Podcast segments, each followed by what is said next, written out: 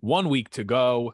We are rounding third. We're heading for home. We're brown eyed, handsome men. And this is the Low Post Podcast. I'm Dan Ruggiero. I am joined by PJ Thomas. We got a lot of action to get into.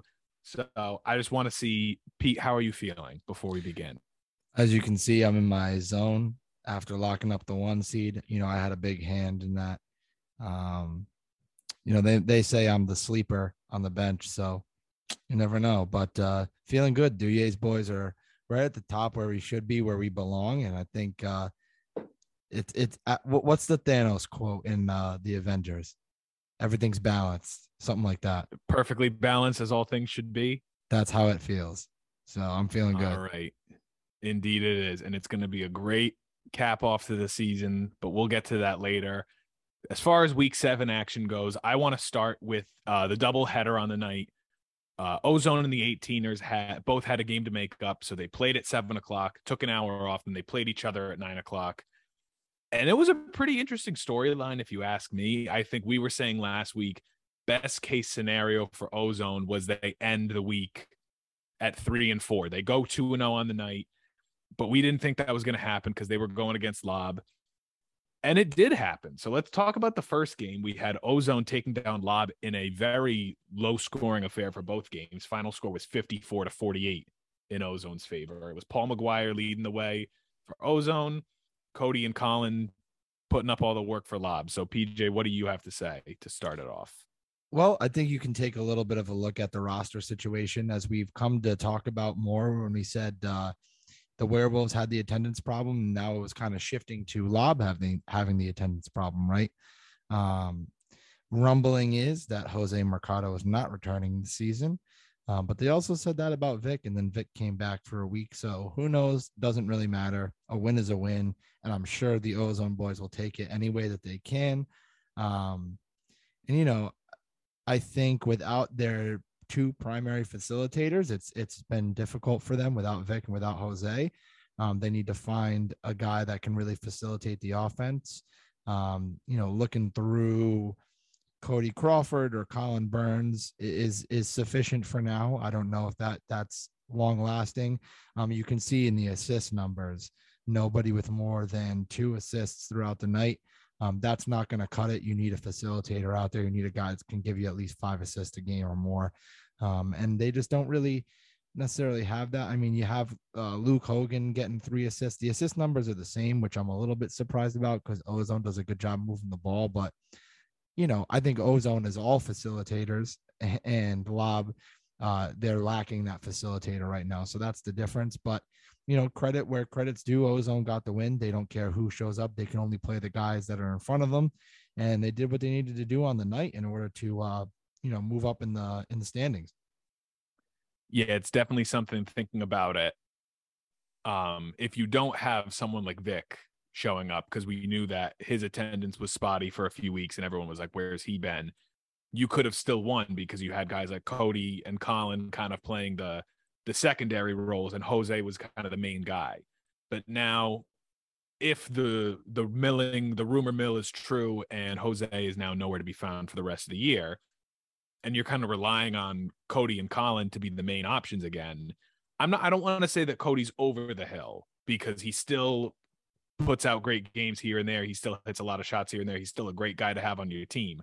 But I think that the days of him putting up like 30 points or even 45 on his best nights are kind of behind him. He's still he's going to be in that like 15 to 25 range now. So it's just a matter of they kind of got beat at their own game. It seems it was like a defensive battle, but where they like where their strength is, Ozone kind of overtook them at some points. Well, we've also always referred to Ozone as Lob Junior. That's been the name that we kind of gave them um, you know, for a while now. So I'm not surprised they were able to do that. Um, but to touch on the Cody Crawford bit, you know, I would I would agree that he's not over the hill, but you know, to quote Kate Bush, her song's getting popular. He's definitely running up the hill for sure. Um, he's getting there, but you know, he's still a good guy to have in your team. I just don't know if he's your number one option to win a championship. Um, you know, I and, and look, Lob has won every championship in this league except for one. Um, we all know who won that year, but um, you know, I, I, I mean, I just don't know if he's the number one option on a championship caliber team. Um, definitely can't count them out ever, no matter who the hell shows up for them. So, um, sucks that they lost, and now their floor is actually being fallen all the way to the five seed. We'll talk about that a little bit later, but um, you know, I don't think Lob's ever been lower than a two seed ever, um, ending the regular season. So the only time that they were ever a two seed was last year when we were the one because uh, we had an undefeated season last year. So actually, no, they were the two um summer 19 because Boom was the number one seed. Oh, that's Boom right. Shakalaka right. had Jose. But my point still holds true. They've never been lower than a two seed, I don't believe. So I um, I don't think so. Yeah. So the, looking at that, staring down potentially being a five seed for them, um, I don't want to see them as the five seed for sure. Uh, but you know, I'm sure that's not where they want to be either. They don't want to have to face one of the top teams in the first two rounds, you know. So um, we'll see. Mm-hmm. And then moving on to the second half of the game ones, the seven o'clock matchups, the Warriors taking down the 18ers. I feel I feel really bad for the 18ers because it feels like they're so close to putting the pieces together against some of these teams. They had two really, really good games, and I think the second game of the night for them this week, they didn't really fall apart. It just came down to uh, you know, some tough luck at the end. But this first game, I feel really bad because they fell apart in the fourth quarter and they didn't have any subs this game. So this first game, the Warriors bounce back after a, a bogey kick scare in week six, and they win by 20, fueled by a, a huge 24 point uh, win in the fourth quarter. They win 98 to 78. And if you look at the box score, Gian and Charles could have just showed up, just the two of them, and they would have won. Yeah, which is crazy. I think Gian put up another 50 ball, right? That was uh uh yeah, 52 and it was a lot more efficient uh than last week's 50 ball. Yeah, he's ridiculous. Um we keep saying that he can't do it alone, but uh, I mean, we're getting proved wrong and wrong again and again. So um he can do it on his own. Him and him and Charles can do it. So I'm not going to even say that they can't no more because I mean, yeah, we were saying the one thing they needed uh, outside of Gian was for Charles to show up and be game ready, and he was game ready. I tell you, I mean, just look at the production you're getting out of the two of them. You know, I'll say it again. Charles Correa, for those of you who don't know, player of the decade over David Duke. So that's no joke. Kid can ball when he's game ready, when he's uh, in the right headspace to play some basketball. He's uh, he's a monster. So, um, I mean, we've seen this before. We've seen, you know, Brian Heston and Dave Campbell do the same thing. We've seen Johnny Kutu and and Vinny do the same thing. You know, so you can do it with two guys. Um, clearly they can, and especially when you have a kid that's the talent of Gian. I mean, what, what do you say? Uh, you can do it. So um, they're going to be fine the rest of the way. Scary team for anyone they got to face in the playoffs. Um, Mike Hamilton dropping 31 points and Stephen Ritchie with 22. Jason Madwid, is that how you say his name? Yeah, Jason. That's a guy that I wish he showed up more for them because maybe they might win their game against only the fam. And then maybe if they find, I think there were a couple other close matchups they had this year, but he's one of those guys that his attendance has been kind of spotty. And you kind of wish that he had shown up more. And I think we were saying last week the three point performance they had in their last game, their last loss, was pitiful. And it was a lot better. I mean, with the exception of Ethan Cloutier, Cloutier, however we're pronouncing it. Cloud he was man. 0 for 10. Yeah. We're going to get into him a little bit because it was kind of a tale of two games for him. But I mean, they made an improvement from three, but I think some of their uh, some of their guys like Brendan Reddington, who's another one of their their top scorers, he wasn't there for this first game either. So I think Lincoln has shown flashes of you know of being capable of winning games. Um, you're right. I do kind of feel bad. I think they're just kind of caught in the crossfire here of playing some good teams who know what they're doing, and I think they're going to be fine. They're going to have a tough first round matchup. Um, actually, the way that it's set right now, they're they're them or only the fam is playing against us in you know in their second game. So, um, you know they they had a good game against us, and um, you know if they make it to that that part of the uh, playoffs, you know we look forward to playing them again. So, yeah, Joey has alluded to it, um, and we're gonna cover it a little bit later. But I think the first now one seed has been locked up, and then that eight, nine, 10 has also been locked up. That Right. that middle pack is where it's still a little wonky, but we'll talk about that later. And then capping off the doubleheader in the nine o'clock, the West Coast prime time. Well, maybe a little bit earlier than the West Coast prime time. The nightcap the- game. Yeah, it was the Lincoln 18ers and the Ozone Boys, and this one went down to the wire. It was final score 72 to 69. I'm going to pull up the box score right here because I was just mentioning how it was a tale of two games for the Clout Man. Just take a look at this. You go from six points, 0 for 10 from three in the first game, and then you're the leading scorer, you're dropping 30 in the next game. I mean, Uh, I mean, it happens. yeah, they Uh, did you get know. a sub for this game. Ryan Musket did show up for this one. Yeah, so they got uh they got Ryan Musket back for this game, and but the Ozone Boys got Andrew Kavang back for this game too. So, um, you know, I, I yeah, because he wasn't in the uh the lob game, if I remember correctly. yeah, so I think the Clout Man showed up for game two. He just probably needed to take the the lid off the bucket in the first game, and uh, Mhm. you know, was very efficient, sixty six percent shooting from three, 68 on the night, and he was uh sixes across the board actually. If you if you look at it, so um, no, he played Yeah. well, and I I think it's unfortunate that they took the loss here, but good for Ozone. So we knew that game was going to be kind of a little bit of a closer game. Um, but you know, credit to them, they kept it close, they kept it interesting, and you know, we'll see what they do from here in the playoffs. All right, we're gonna move on to They better get used to playing two games in a night though, because that's gonna yeah, I know that those win in the uh two of those four teams at the bottom end of the playoff seeding, they're gonna have to play two games. So all right, I'm gonna move on to kind of a one of the the constant bloodbath that is uh happening in legacy leagues basketball. That's only the fam. Um, I was telling PJ before we started this podcast, there have been seven regular season weeks, and only the fam has given up the week high in points in five of them.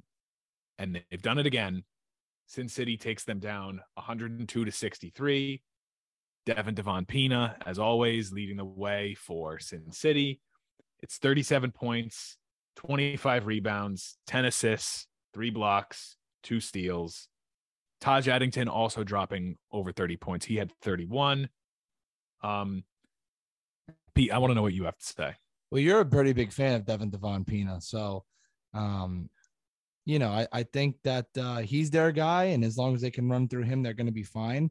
Um, you know, Sin City is going to have a chance here to to move up in the in the standings eh, with a lob loss and a few other teams' losses, but you know, I think they're probably a middle of the pack team. But you know, if things get a little bit wonky, we can see them kind of move around after this week. But you know, whoever they play week one is going to have a tough matchup. You know, week one of the playoffs, so um, it's not going to, they're not going to be an easy out. We know what they can give everybody on a good night. And, uh, you know, we'll see how they do from there. But, you know, um, they got our boy Jerry back. Jerry's balling for them. We love Jerry. Um, you know, and I think they're going to do some good things from here on out. Uh, definitely a good team, uh, you know, especially with a lot of having a lot of new guys to the league, like a lot of guys who are relatively new to the league. So they're adjusting well and they're doing a good job. So I'm, you know, I'm excited to see how they do.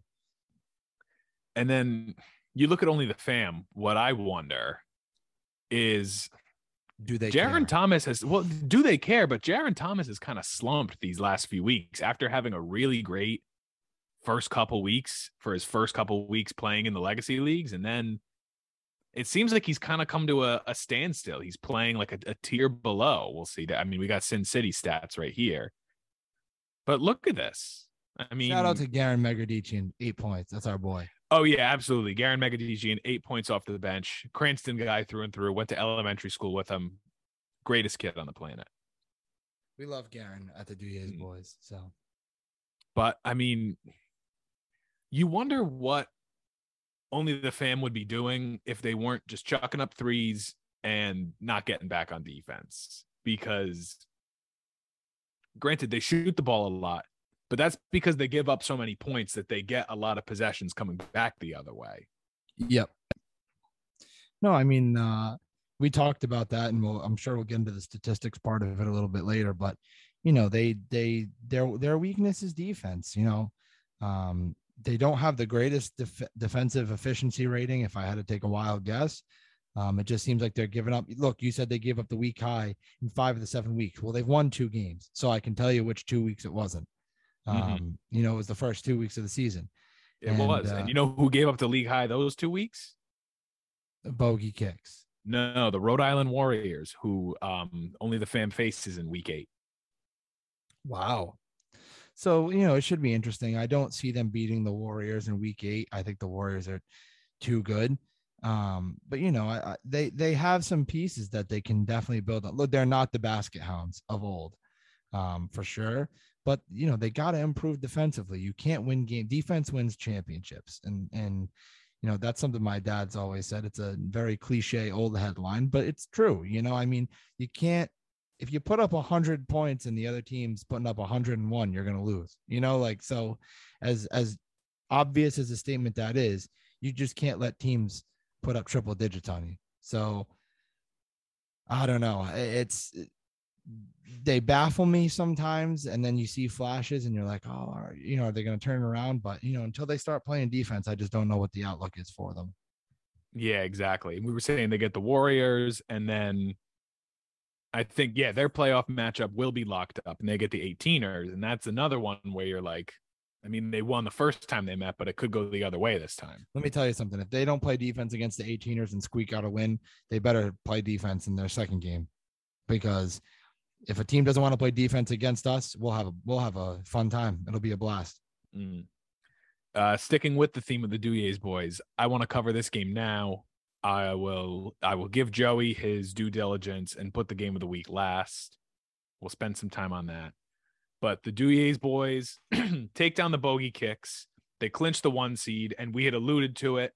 You didn't even need to beat the bogey kicks to get the one seed because of the Lob City loss at seven o'clock. Um, but regardless, Duyes boys are seven and zero. Oh. Bogey kicks are now zero and seven. We set the twenty five point spread, and Shane had said in his interview that big spreads like that are very tricky.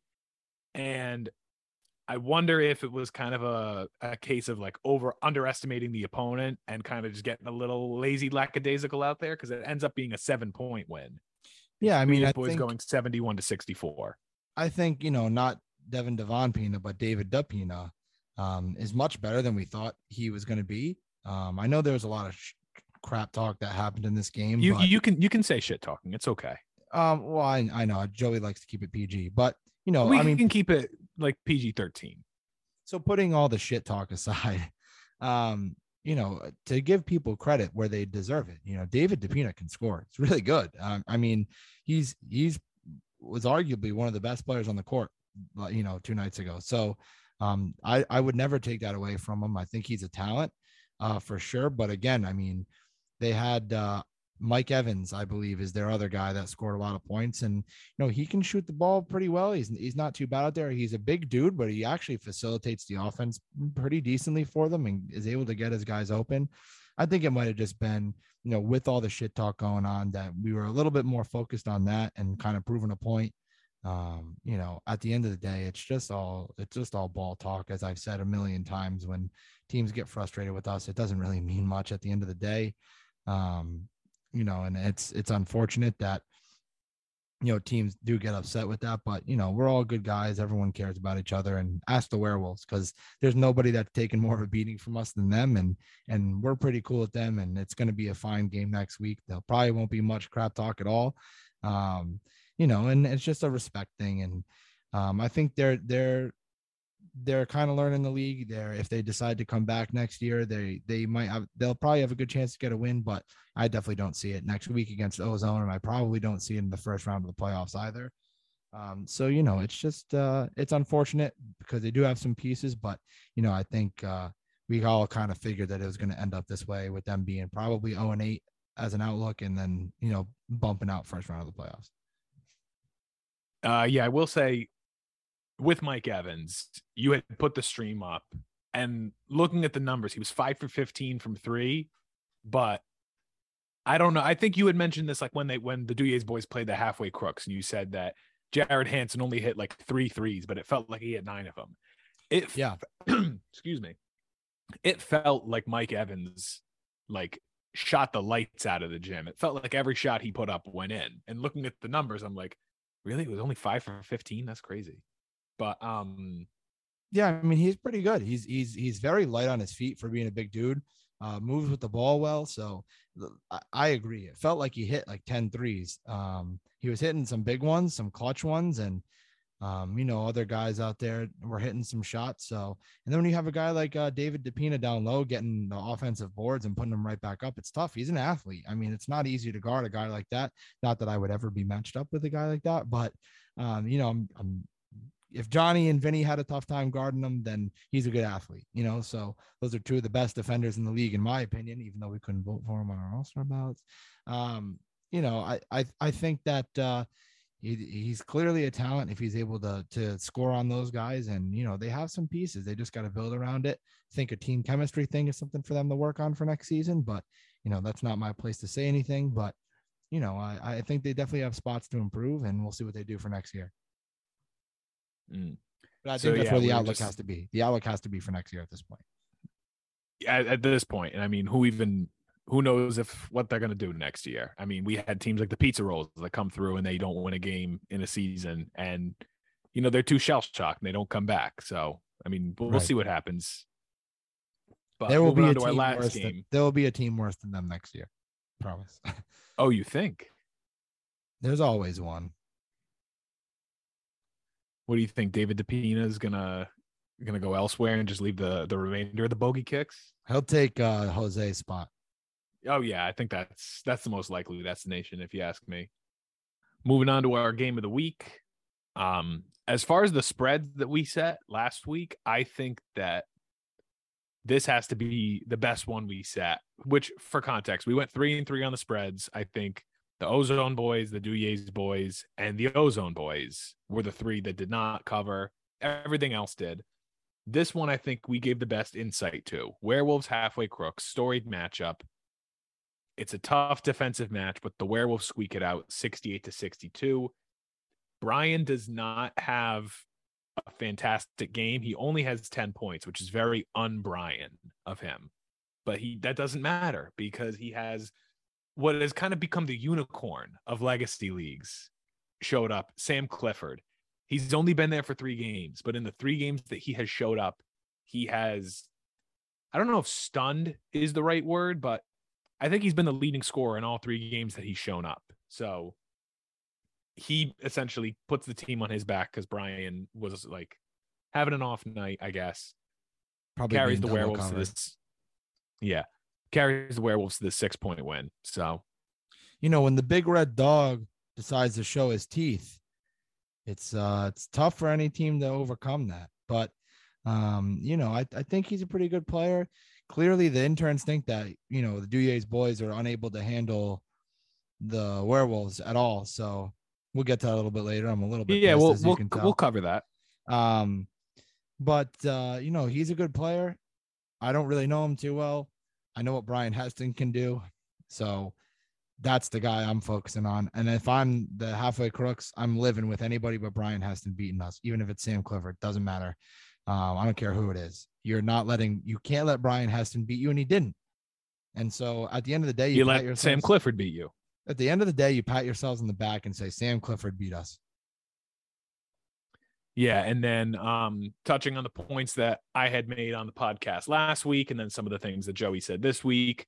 Jared Hansen notches his thousandth career point in this game. Brian Heston notches his fifteen hundredth career point.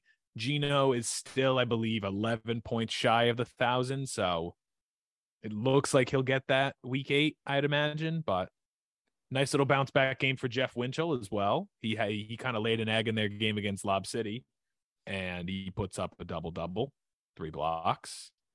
Nice. Yeah, no, I think halfway's uh they're struggling to get some wins, but it's not like they're falling off completely. It's not I don't think they're trending downward as the interns wanted to say. They're just running into some tough teams here.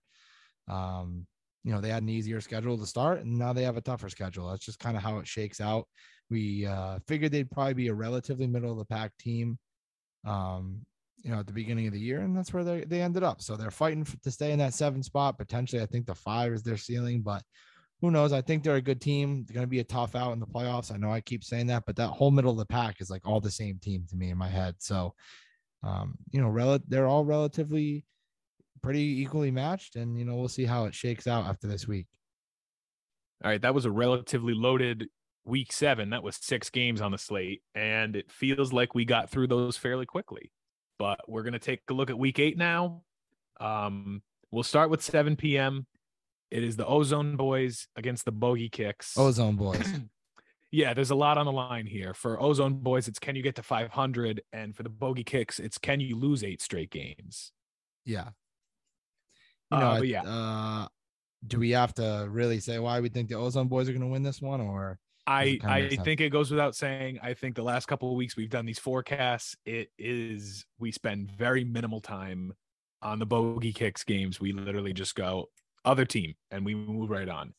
But yeah, no, I mean, uh, there I'm gonna set it at, at uh 10 and a half. Hey, I, gotta- we- I, I do have a message for the bogey kicks though. What is your message, Pete? My message to the bogey kicks is if you thought the trash talk against the Duyes boys was a tough time, I promise you the ozone boys won't be any easier on you because they're No, just uh, as witty. They're young and uh, you know, they are children. They don't have any. So uh, you know, they know how to make some good jokes and uh, it should be a good time. Yeah, you know, you can um you can leave everything on the table and know that uh you're gonna be able to walk out of the gym a free man. But I think you made a good point there. They're very witty. I think their play style is very similar to to Lo- a young Lob. I think their trash talk style is very similar to a young Duyes boys, a young Shane Patrick and Brian Yars would you. Yes. But I I was saying before, then we got into that little speech there. I'm gonna set it at 10 and a half because we've gotten into a habit of fading bogey by 25 points the last two weeks, and it has not worked out two weeks in a row. So I think why don't we play it a little safe and let the ozone boys do their thing? Because the last time we set a spread really lightly against the ozone boys and a bad team, they won by 60. So let's keep that juju going. Let's let's do a little bit more of that. We're rooting for you, Ozone. Mm. All right, the other 7 p.m. game we've got two and five only the fam and the five and two Warriors, and this is another one where I don't know how much there is to be said. I don't know how much there is to be said about pre-game analysis here. I guess the big thing is, do you think Gian goes for a third straight week of 50 points? Yes. And that's saying a lot. I think he goes for, I think he says, see if I can get 60 tonight when he walks into the gym. I think the um I think the record is 62. You think he wants to go for the record? Well, I heard that there's someone else going for the record week eight, but Yeah, there is, and we'll we'll talk about that. We know there's a few records that are trying to be broken, but um, I mean, the way I see it, I was saying before, only the fam has given up the most points each week, five of the seven weeks of this regular season. So, if I'm looking at it, I think there's going to be enough possessions in this game that Gian could realistically, if if he plays to the level he's played the last two weeks, he could realistically get 60 points or more. I think he can. I think he's uh, good enough to do that. Mm. Um, So then this is a game. This is a game that I don't feel bad about setting the high spread because it's only the fam. I'm going to set it at 19 and a half. I like it. Okay. That's fair.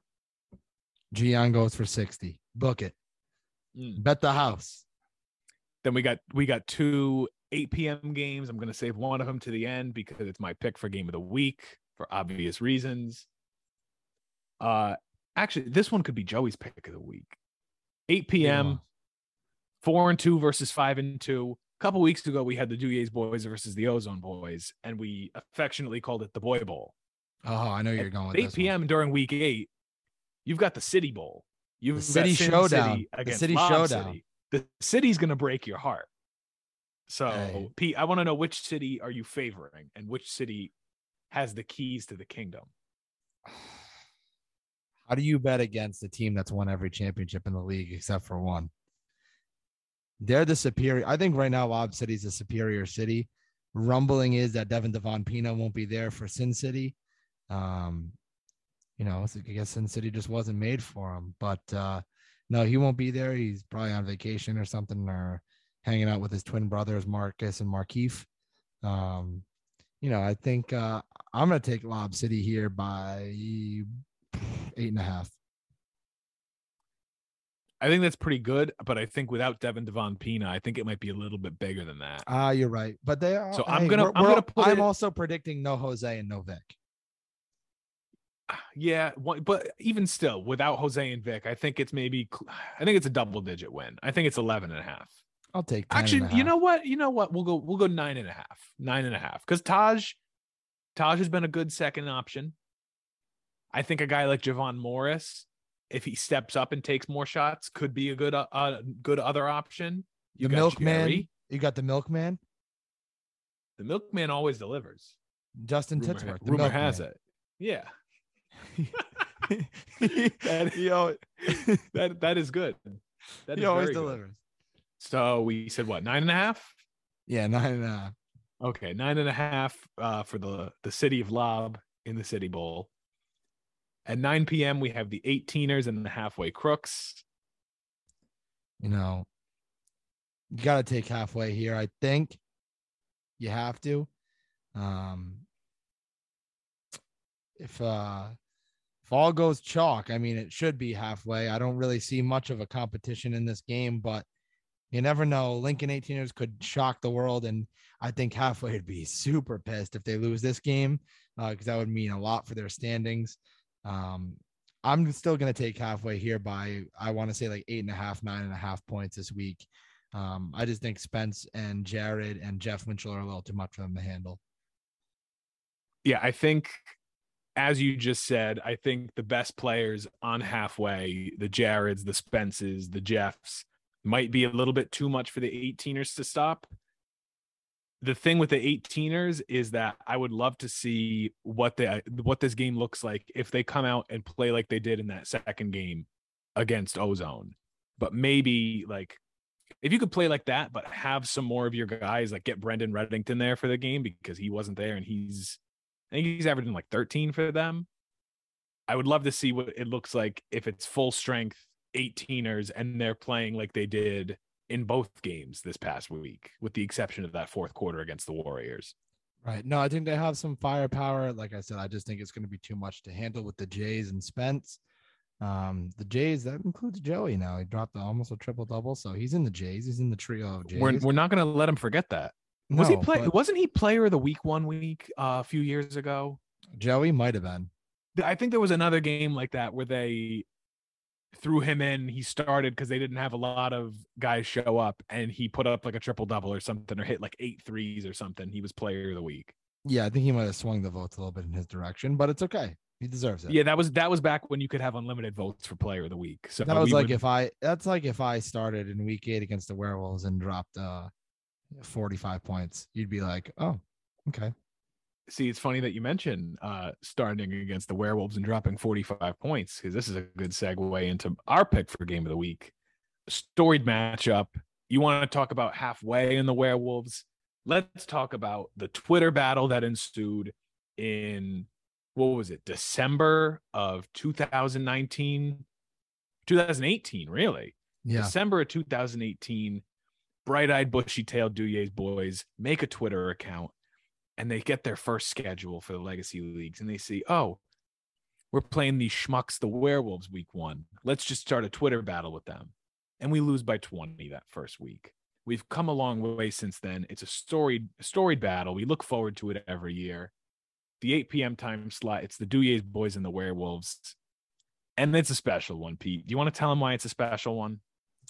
It's a special one because we, in place of Anthony Verducci being on vacation, we were granted permission by Commissioner of the League, Mr. Joey Zacco himself, to have a special guest play for us, return, come out of retirement for one night only, selling tickets to the event, $40 a pop. It's going to be on pay per view, $60 a pop, wherever you get your pay per views.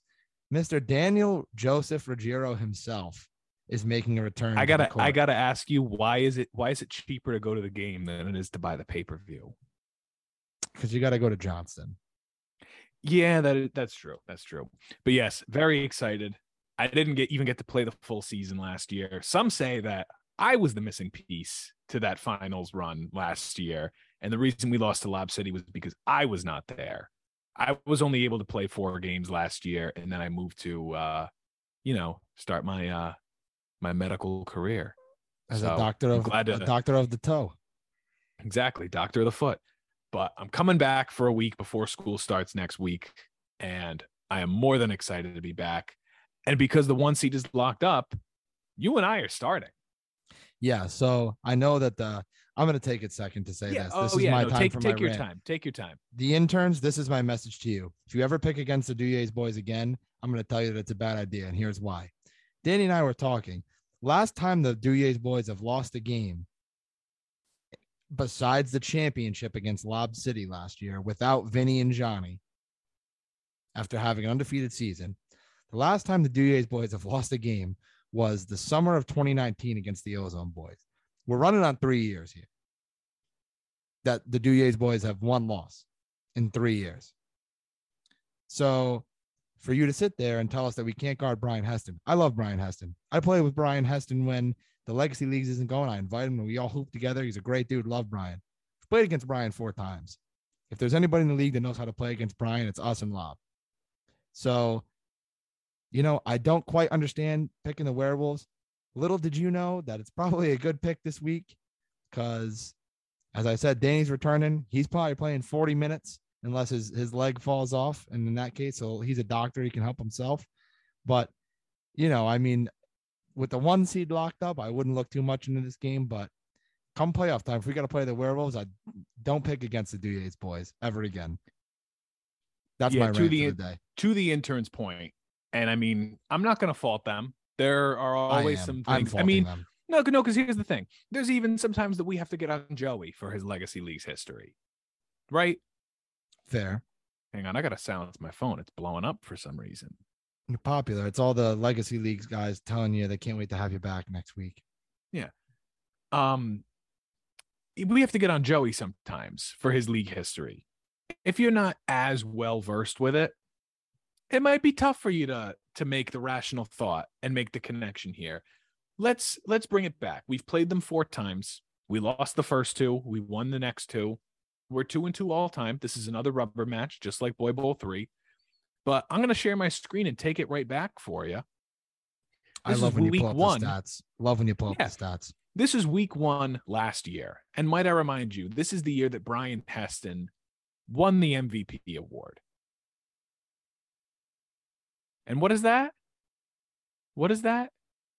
86 to, 86 26. to 86 to 60.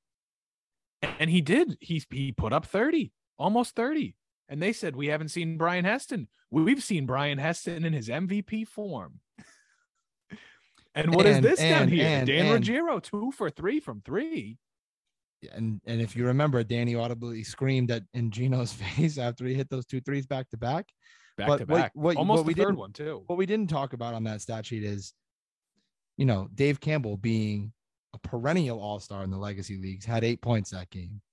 So doesn't matter who comes across the court. Look, if we can stop Jose, we can stop anybody. And Brian's just as good, if not better. And I love Brian. I love the guys in the werewolves. We've done a lot of shit talking back and forth, but we really respect each other at this point. We always hang out when we're there at Johnston Rec Center. There's never any, there's not really any bad blood. They know it's just all in fun. But I will say, as somebody who gets to watch these guys play every week and the Duyes boys and my own team, I don't know if I'm betting against us after only having one loss in the last three seasons. Now, this week, maybe I'm betting against. I think we might bet against the Duyes boys this week. However, Yeah, we might bet against the Duyes boys this week. if you're a betting man, I'd probably bet against the Duyes boys this week too. However, they deserve their respect. They're a good team. If we play them in the playoffs, you know, the hero of the playoffs for the Duyes boys against the Werewolves in the year we won the championship was none other than Shane Patrick, to be quite honest with you. He gets a lot yeah, of shit. that He gets a lot of shit. He hit five threes. So, you know, it's it's always who's going to take that extra step in the playoffs. And that was when the Werewolves had Brian Yars, actually. Um, so, you know, now we have him on the dark side and uh, all is all is equal and balanced in the world. You know, it's it's going to be a fun game. It's probably going to be more of a fun game than an interesting game for the guys watching it or the guys playing in it. But um, you know, we'll look forward more so to that matchup come playoff time. yeah, I mean, it's like I said, um, the only intel we can give you, like really solid, is the Duyes boys because we're we're on the front lines for the Duyes boys. And while I don't want to tell you that we're going to lose this game, and I'm not going to like give you the insider trading on the spreads, What I will say is you might want to bet the over on Dan Ruggiero points and PJ Thomas points. I think I think this is you and I are going to combine for what are we going to combine for? We have to set a line for that. I think I'm averaging less than a point on a game this season. So if you and I combine for more than 15, I'll be shocked. Let's see it. I think we can do it. Hmm. All right, that's week eight. And what I want to do now, the post game show had started to talk about this a little bit, some of that playoff seeding. If it all goes based on the way we favored things and predicted it, you would have the Warriors, Werewolves, and Lob at six and two. Lob has the win over both of those teams. So they would take the two seed. But as far as three and four goes, I want to talk about this because I just realized this today. And this is a message for Joey, and I'm going to text him about this, make sure he knows. What we've done in the past to break these tiebreakers is use RPI, which, if you don't know, uh, RPI takes into consideration your winning percentage, your opponent's winning percentage, and your opponent's opponent's winning percentage. This is why Danny's a doctor. Yeah. So you factor that all into play and you weight everything accordingly. But here's the thing if you are a team in a 10 team league, there are nine other teams in that league. If there's eight weeks in the regular season, there's only one team you don't play. For the Warriors and the Werewolves, that one team is both of them. I feel like Brian Windhorst now. I'm doing the, and why is that? the only team that they haven't played is each other. So theoretically, if they finish with the same win loss record, they've all played the same seven other teams or eight other teams. They're going to have the same RPI. So we got to figure out a a new a different kind of uh, metric to break the tie between them if they both finish at six and two. But I think if you go point differential, which would be points for minus points against, I feel bad for the Warriors because they had this great run after starting 0 and 2. But those first two games, the points they let up, those two weeks, that screwed them come playoff time. And if it comes down to that, they're going to be the four seed and the Werewolves get the three. Yeah, which is a tough look. But how else are you going to do it besides RPI? Because RPI is useless in this format, which is the first time I think we've seen RPI being useless in the legacy leagues. Because that's usually I think it, it definitely it definitely came into play. It was a lot better of a system um when was it? Summer 19 there were you, 14 play, teams in the league everybody. Yeah. Well no there were 14 teams in the league. So it came into play where there were nine weeks of the regular season but there were 14 teams.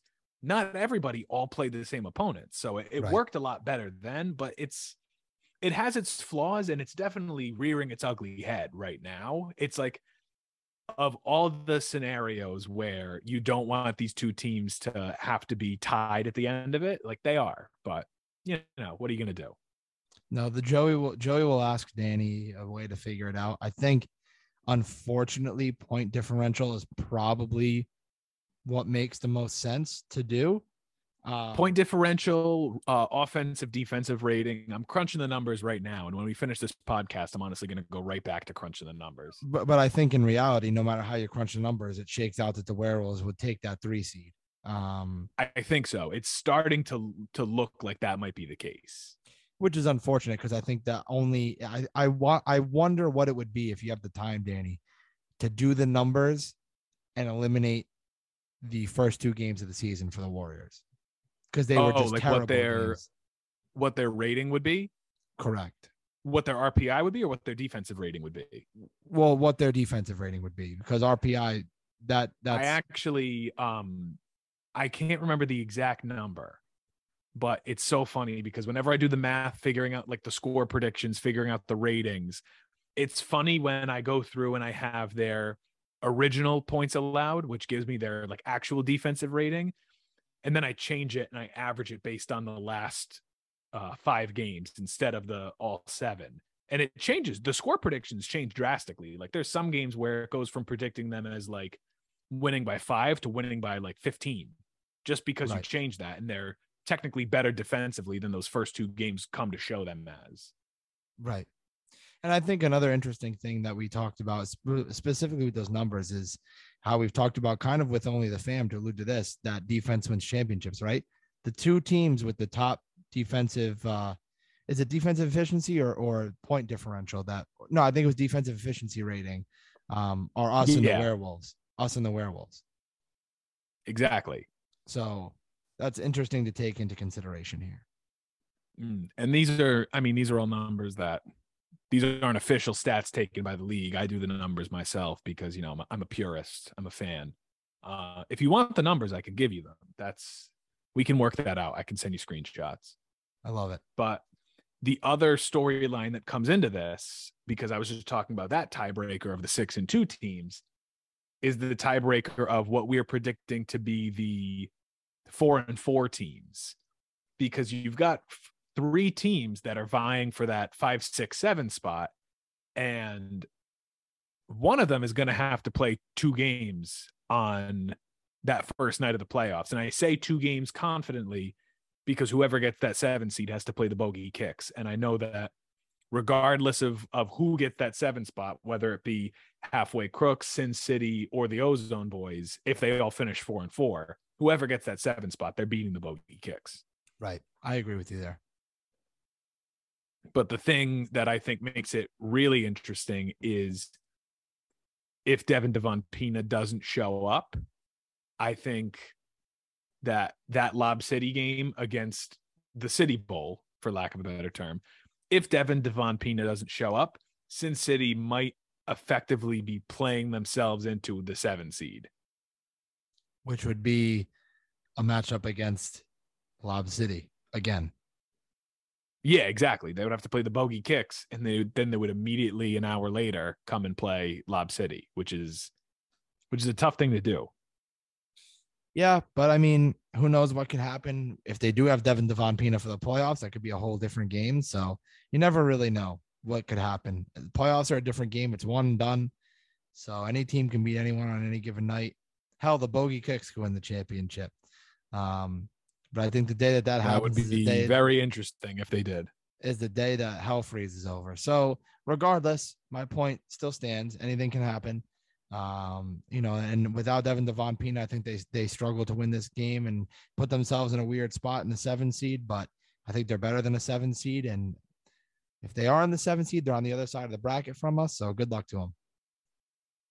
The other thing I'd love to see if it does work out that way and it does end up with the Warriors getting the four seed on tiebreakers, that would mean that if they win their first round match, their quarterfinal matchup, and Douye's boys do, we get a rematch of Douye's boys Warriors in the quarterfinals. And that's a matchup that I would really love to see again because I feel like they were still a little rusty coming into it. And it's a very different Warriors team in week eight than it was in week two.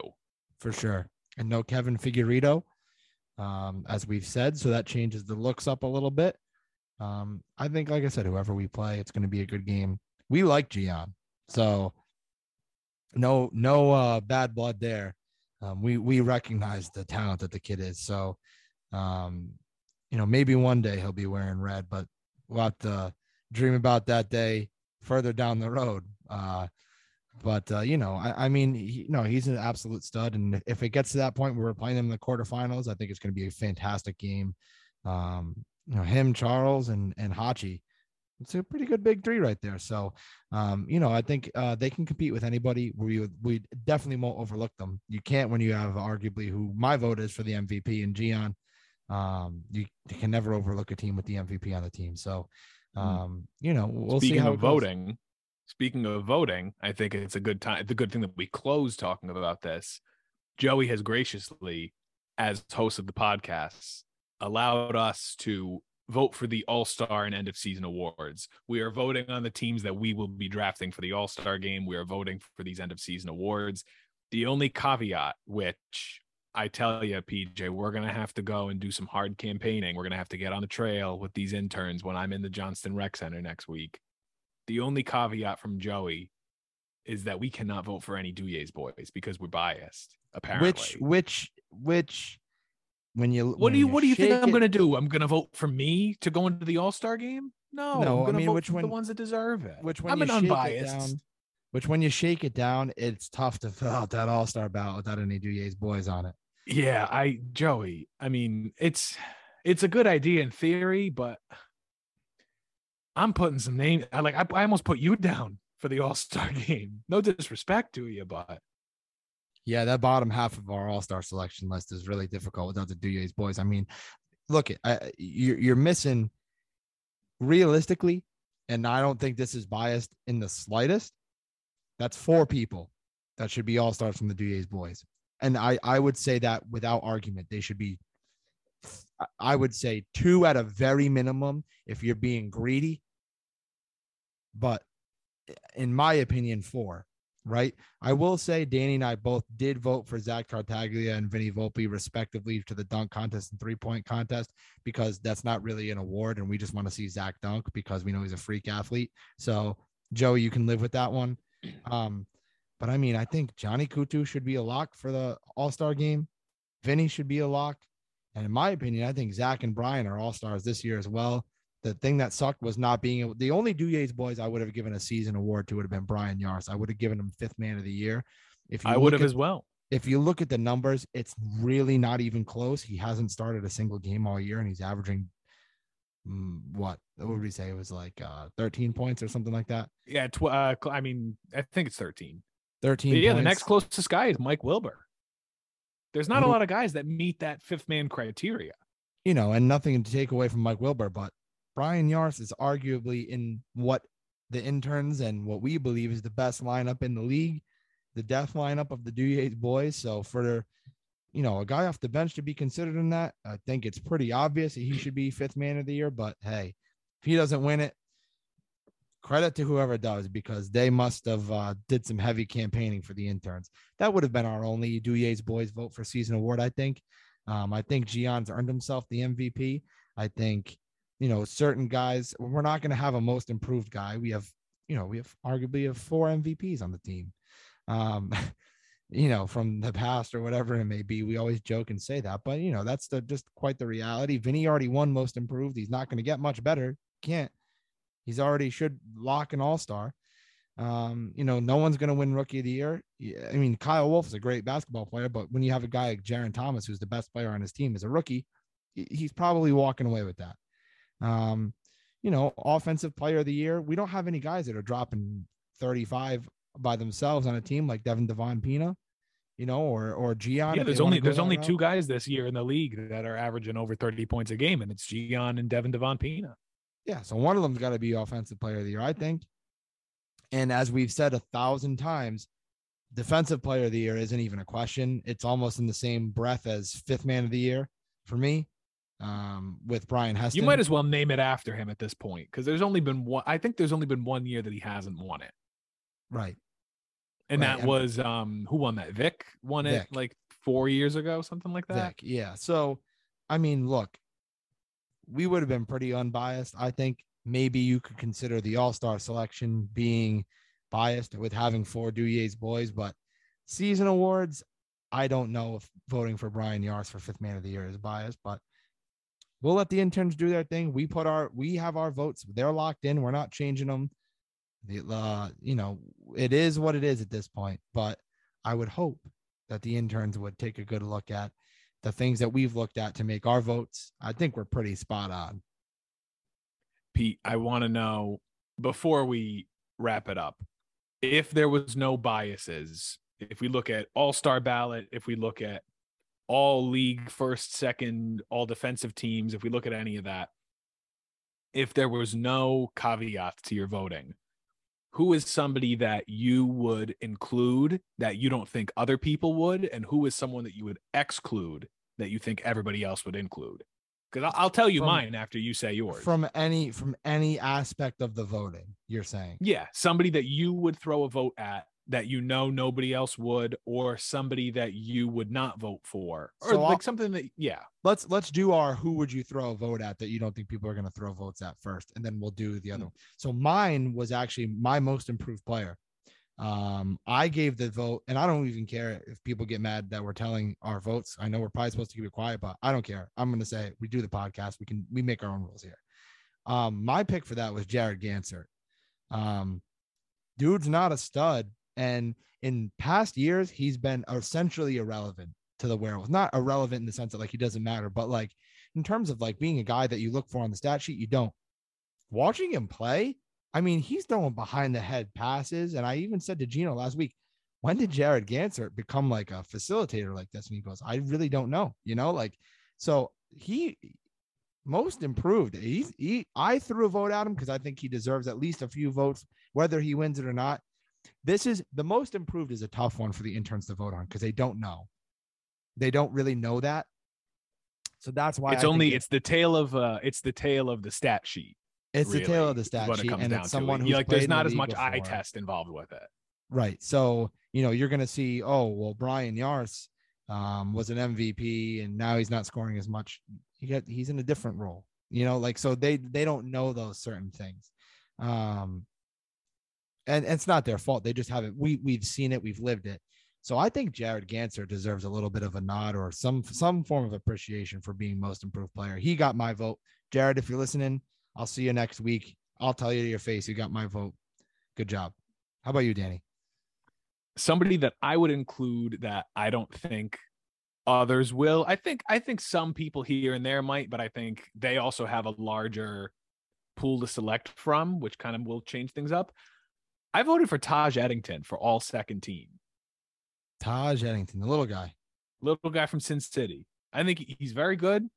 Puts up a lot of points. Gets some rebounds for a smaller guy. I mean, I've we've watched him play. He's he's very good at what he does, and I mean, he kind of gets overshadowed by Devin Devon Pina, but he's a very good player. I agree. I like Taj. Yeah. I think he's very good. A respectable kid. He's uh it's a big body for the, being a little guy. He's a friggin' pit bull, really. He's he's a dog. So I, I like him. He's a good player. Um, I agree with that. Um, I want to hear yours first though, for someone that you would exclude that you believe that others will include. You're doing it to me. If I could include the Duyes boys in the All Star voting, and I mean this in no no disrespectful way, I'm hoping that when I meet you next week, I hope I get to meet you next week, and I hope it's all love. I know exactly would- who you're gonna say because that's mine as well. I think I would leave Spence Freeman off the ballot. That's exactly what I was gonna say. I'd give him a dunk contest nod. I did. I, d- I don't I can't remember if I did. I would give him a dunk contest nod. If we had, you know what I wish we had? I wish we had an all rookie team. Oh, he'd be on the all rookie team. That'd be he would idea. absolutely be on the all rookie team. You know what? I might do that and just give it to Joey and be like, do what you want with this. if we had an all rookie team, he'd definitely be on it. I Oh, just yeah, don't know if he's the caliber of I, he's not on my all first, all second team. Um, for sure. And that's not a knock on him. I just don't think he's a top eight player in the league. I think that's very I don't think he's the best player on his team. Um, Hmm. I mean, I have Jeff Winchell in my all all second team.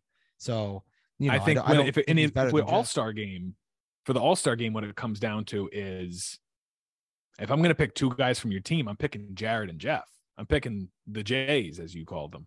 Yeah, no, and for sure. And I mean, look, we left four names up to chance essentially on uh on our all-star ballots because we couldn't put Johnny, Vinny, Zach, and Brian, who I think should be locks. Interns, do what you want, but I'll be I'd be pretty shocked if they don't make it. Um, I mean, We're going to put do what you want in air quotes because PJ and I will be there next Tuesday to have you do what we want. correct. Well, we will Yeah. force your hand.